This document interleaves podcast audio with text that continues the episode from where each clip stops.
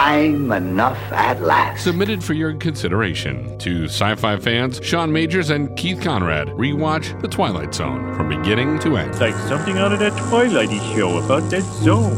Mr. Mulligan, a rather dour critic of his times, is shortly to discover the import of that old phrase, out of the frying pan into the fire. Said fire burning brightly at all times in the Twilight Zone. Episode number 78. Sean, I believe we're more than halfway through this thing. Yeah. Oh, yeah. I think it's, yeah, you're right. Yeah. Again, the longest commitment I've ever made in my entire life. Well, it's amazing what happens when uh, it, it's just uh, two two people doing it for, for fun, and and so uh, Exactly. So it's funny how that works. And um, so th- this is is one that um, you know. So so you're you're very famously on record as saying you don't like the goofy episodes. oh, man. I wish you could have seen my face the first seven minutes of this damn thing. and I mean, th- this is this is like uh you know rod serling I, I this is how i imagine this episode happened like rod serling just wanted to work with buster Keaton so so he, he you know they, they wrote this episode that that- Also, um, I have a confession to make. Uh, and I need you to be nice because I'm going to be very vulnerable, Keith. uh you I did not know- episode. I I did not know that was Buster Keaton.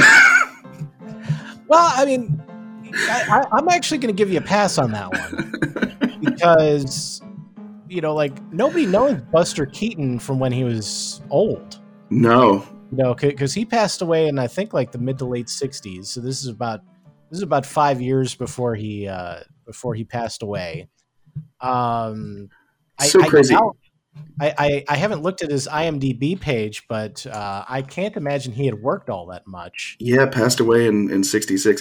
If you were to give me like an, four names, like William Shatner, Leonard Nimoy, Buster Keaton, and like, I don't know, George W. Bush, um, or Ronald Reagan, let's say, um, you know, n- pick the person who is not in a Twilight Zone ep- episode, I would pick Buster Keaton.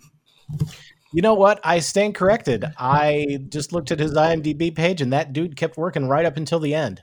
Hey, man, Like, good for I, I him. assumed as soon as movies started talking, he was done. But uh, you know, much, much like uh, Charlie Chaplin, he actually like he he kept working for like up until the time that he uh, that he died. So it, Yeah.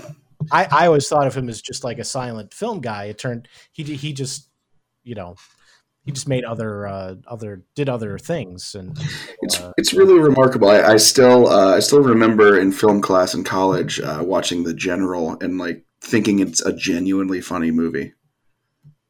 yeah uh, that, that's probably the one that he's he's most famous for Yeah. right I, um yeah but but that, that's actually amazing to me that uh, you know i look and there's like you know in in the five years between when this episode aired and when he passed away there's like 20 credits so he he le- legitimately kept working you know, That's not pretty only nuts. after silent films were done but he, he kept working right up until the end so Yeah. good for him. So I guess Buster Keaton didn't actually like really need the uh, need the money or anything like that. He, He's in it for the love of the game. He did. So this episode uh, centers around uh, Woodrow Mulligan, which, by the way, is just a, an amazing Solid name. 1890 uh, name. If uh, Misty and I ever have a child, I think I, I might consider naming him uh, Woodrow Mulligan Conrad. It's a good one. Uh, I mean, I think you have to own like a coal mine if that's your name.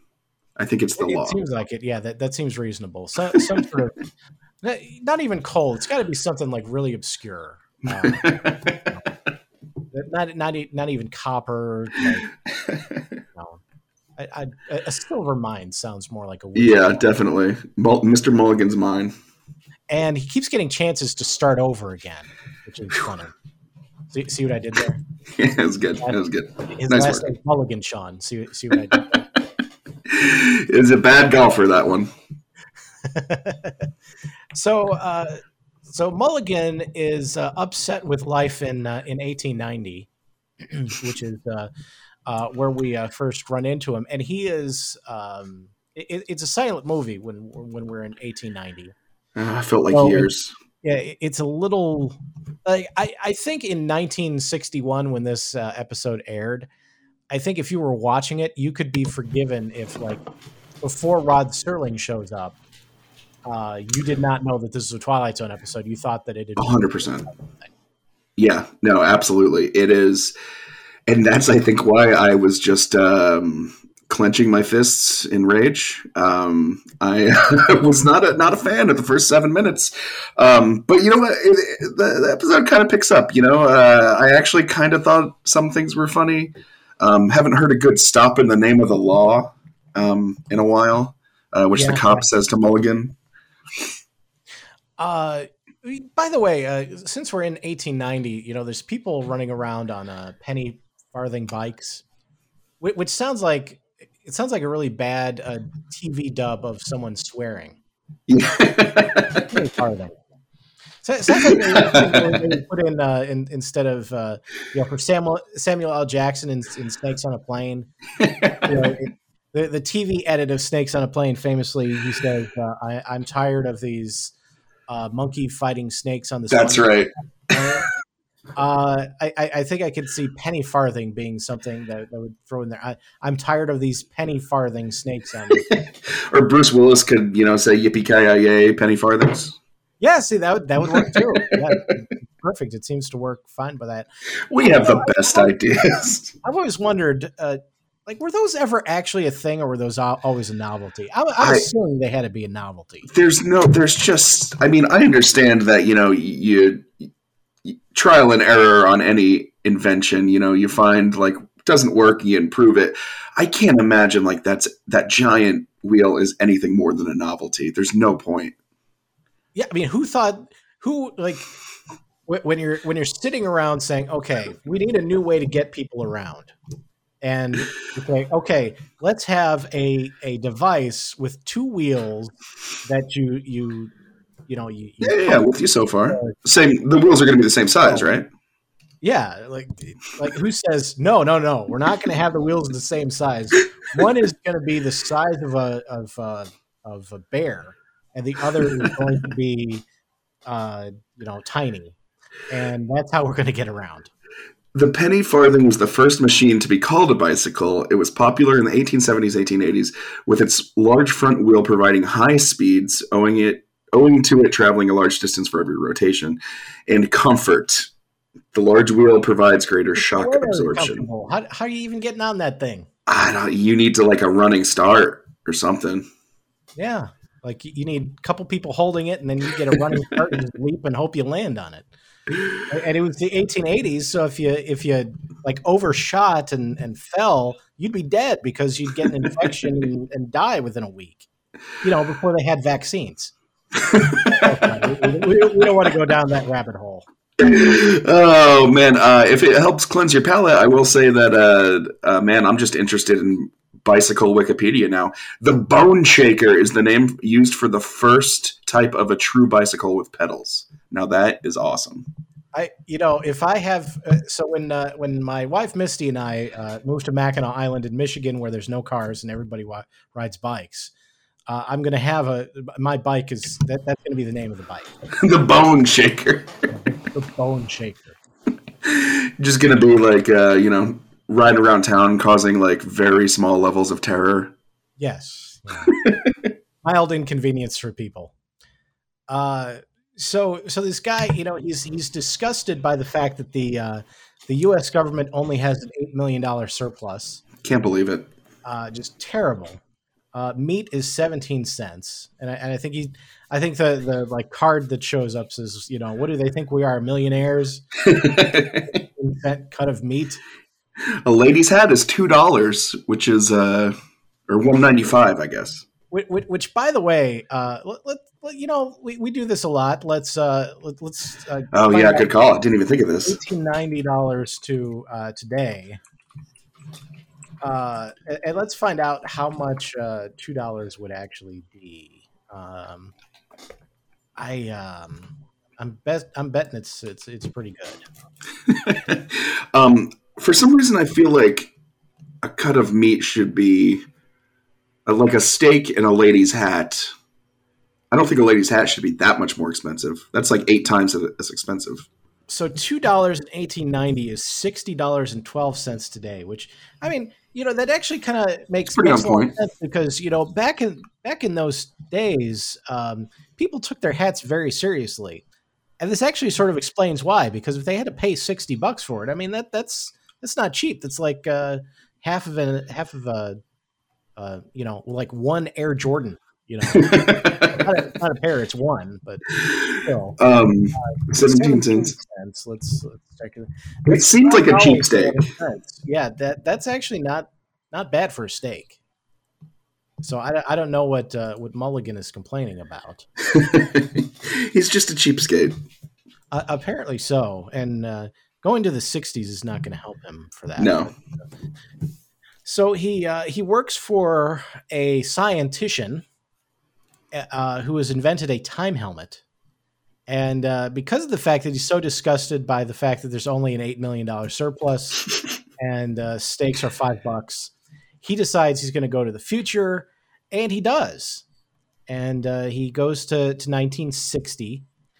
And uh, uh, he's, he's very surprised by the fact that the, the price situation has not improved in, you know, what is it, 70 years which is funny because you know now it's a, it's a million times worse. It, it it always like makes you know, I guess it's just the uh, um, just by virtue of inflation and everything. But I mean, when we're old, God willing, um, are we gonna like tell the youngins like, oh, in my day, you know, like uh, a steak was only fourteen dollars or whatever. It's like you know, do do old Japanese men tell their grandkids like, in my day, a steak was only sixteen trillion yen? Uh, I don't know, but uh, I, I uh, you know, J- Japanese uh, old old men are, you know, saying, "Hey, back in back in my day, we were, you know, fighting in a war and didn't have any food at all." So that's true. and being represented uh, by stereotypes on the Twilight Zone. that that's a that's a story for another day, literally. uh, so he meets uh, Rollo uh, who is he, he also claims to be a scientist. Yeah. And uh, I love Rollo. Like, like I, I don't know what, what about him, but he, he's just a, a fantastic character to me. he definitely um he had that i don't know if it was a 60s uh 60s voice it sounded more of like a 30s or 40s voice like oh my boy like that was uh whatever he was doing he was doing it right but i don't know if it was a, a 60s well, he actually reminds me of uh, Frank Nelson, which uh, I don't know how familiar you are with Frank Nelson, uh, Sean, but uh, th- this can be our obligatory uh, Simpsons reference. Oh yes, uh, for the week. Uh, Frank Nelson. Is, oh, this is the yeah, this is the guy. Yeah, it's it's yeah. yeah. it's the, the guy in the Simpsons that goes yes is supposed to be Frank Nelson. Um, and uh, so, so that, that's who he reminded me of. As, as, a matter of fact, I think in, in when I was when I was watching this, I was actually expecting him to be the guy that showed up for some. Oh, that would have been he, great. He, he, should be in every episode. Really. He, he, really should. Well, I mean, those those sort of what, what Frank Nelson was was famous for for a, a long time. I mean, it was mostly Frank Benny, where he would just show up in, in everything. Yeah. Um, you know, I didn't know. Apparently, he was in some McDonald's commercials. Yeah, um, you know, walk into a department store, he's the guy. They they go to a travel agency, he's the guy. You know, like any any store Frank Benny walks in, he's. he's uh, and, and it's basically the the role that uh, that Yes guy plays in The Simpsons too. Um, I legitimately laughed when uh, the guy in the car driving past uh, Mulligan just snatched the the time helmet off his head. I don't know why. It was it was well done. It was funny. Yeah, I, I like. It seems like there, there's all sorts of things that they could have done to to have him uh, to, to have the time helmet get broken. But but yeah, that was that was, that was interesting. Like I wonder what that was like when they were directing it. Or, also, script if this was a it's a good thing that like that hat wasn't repurposed for like you know they repurposed like a newspaper in two different episodes or something in the first season of twilight zone um, it's a good thing they didn't have to repurpose this hat for like a, a dramatic episode because it just would not fit in No, I, I think this was definitely a one use hat. Those little firecrackers on the sides. Yeah. Um, I, I, I wondered, you know, I, I one day that's going to go up for auction somewhere, and it, oh sure, like, like twenty million dollars for for this. God. They probably whipped together in like five minutes, just with whatever they had in the prop shop. Insane, worth it though. I, it, it really is, and what what's funny is it, it's exactly what you would expect for a, a time machine from the 1890s. There's just like one dial that says a year, and you just, spark clears on your head starts, and you just go, go it whisks you away. Yeah, which I mean, really, it's not that different from Doc Brown's time machine. No, it really isn't. You, in that one, you just input the the the time, and and you you drive 88 miles an hour, and and and off you go. So it's it's it's not really that preposterous. It would be. Um, I don't know what year Back to the Future Three takes place in, but it would be pretty funny if uh, somehow um, there was a reference to this episode in Back to the Future Three when they go back to the Old West. Oh, that's a good question. I know. Uh, I I can tell you off the top of my head that it's supposed to be 1885. Oh, that's right. Yeah, because 1985. right. Yeah. Uh, yeah. So he's in 1955 and then 1885 and then yeah, and then and then back to back to uh, to to good old 1985. Man, I was really waiting for you to say the future. back to the future of 1985. oh gosh. Um, if so, you were I, I don't know what uh, Stanley Adams, uh, you know, uh, what, what, his his uh, his background was like as as an actor. Um, it, it, looks like he was just sort of a bit player in uh, in a few things. Although he did play football, that was kind of cool. Oh man, look, he, he was in. Uh, oh, oh no, I'm sorry, different Stanley Adams. he was in a couple Star Trek episodes. Looks like Stanley Adams may have at one point played football in his uh, in his life, but uh, th- that's not uh, that's not what he's famous for. Uh, he was in Breakfast at Tiffany's though. That's kind of cool. Oh yeah, uh, and yeah, he was he was in Star Trek. He wasn't Harry Mudd, was he?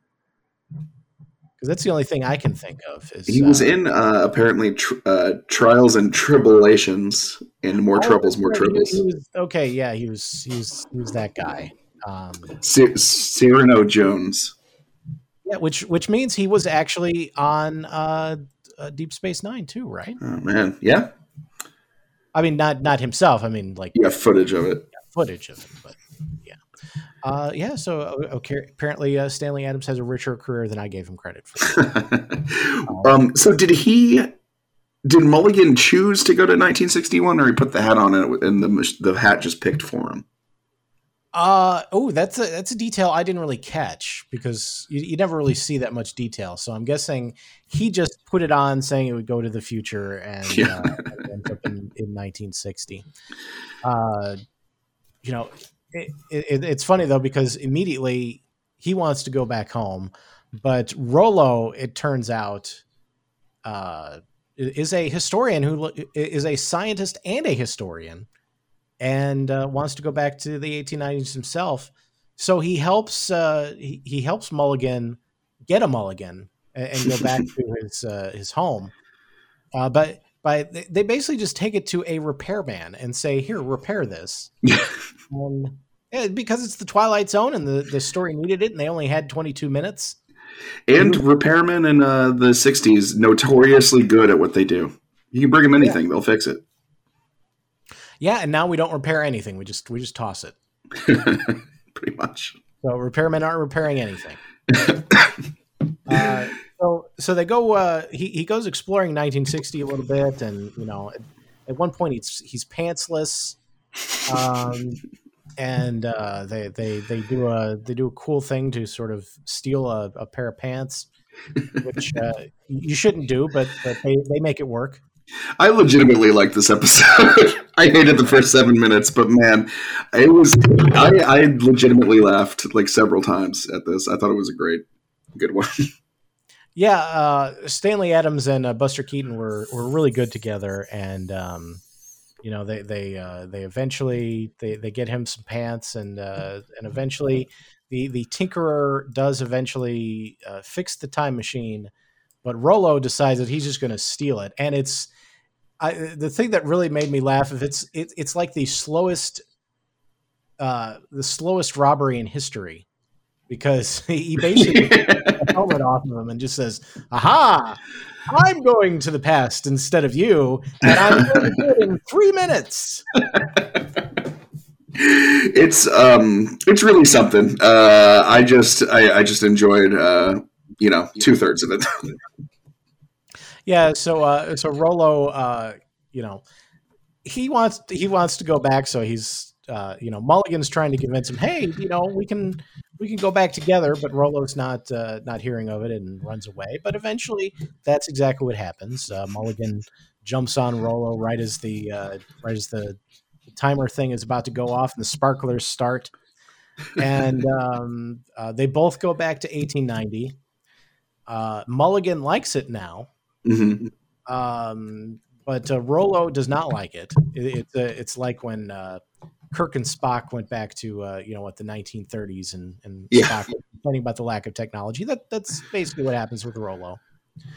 Um, so, I guess you uh, know the message is just uh, the grass is always greener, right?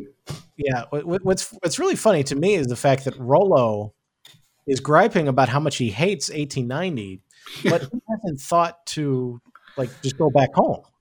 Yeah. Uh, you know, because Mulligan uh, he says, "Wow, this guy's worse than uh, my mother-in-law," which is funny because Mulligan had a wife that he just ditched at the at the beginning of the story. Well, so I was going to ask, like, it would be really funny if Rollo like had a like three kids and a wife that he loved, and he was like, "Yeah, I'll go back to 1890." oh, that yeah, I mean, apparently, you know, since Mulligan says this guy sounds worse than my mother-in-law, that's apparently what Mulligan did. You're like, man, these snakes are 17 cents. I'm out of here. You you kids take care of yourselves. Cheapskate. And, and unlike um unlike the guy in 100 yards over the rim, he doesn't even, you know, like break oh, out an encyclopedia to find out what his kids did. he, he's just concerned that the prices are, are more expensive in 1960. Uh, so he, he sets the helmet for 1960 and sends Rollo back to uh, to presumably live happily ever after in the in the 1960s. Um, what, I, am uh, not sure what what takeaways we have from this story, other than as you said, the the grass is not always greener in a different time. Yeah, exactly. Um, is there a is there a decade that you would want Time Hat to take you to, or did you learn the lesson of this episode? Uh, I think I learned the lesson of this episode. If anything, I might want to go forward and see how some things work out. You know, that, sure. that like, you know, I you know I, I think it's a pretty good bet that that Sean. I, I think it's a pretty good bet that that you and I are probably going to be uh, have our brains put in robot bodies and live forever. Man, I so hope. it may not be an issue. Uh, but uh, you know, I'd, I'd, I'd like to, you know, if I could put the time hat on, and uh, like I I knew like okay, you can go forward in time for like hundred years, just sit at a computer and you know look up a bunch of things to see how they work out, and then go back. Yeah, that'd be great. yeah, I, I'd I'd like that. I wouldn't want to be stuck hundred years in the future. Uh, but but I'd I'd like to go forward and just you know not from like a, a Biff Tannen I'm going to learn how the next like 20 World Series work out. That was my next question. um, although, I mean, if I could jot down a few things, I, I, I, I'd certainly consider that too. I mean, but, I'm sure you could benefit in other ways other than you know financially from knowing. Like, hey, you know, if uh, if the Cubs win Game Six, then you have to mow my lawn. Uh, there's no way they're going to win Wayne Six, Game Six. All right, we'll see. And he's mowing your yeah. front lawn. Yeah, I mean, you never know what what's going to happen in the future, but uh, you know, honestly, I think we're living in a pretty good time. Uh, you know, massive uh, pandemic notwithstanding. Sure. Uh, you know, because you think about it, like you know, I'm a big space geek, and uh, you know, probably in the next 30 years, we'll have people, you know, living on Mars and things like that. That's pretty cool.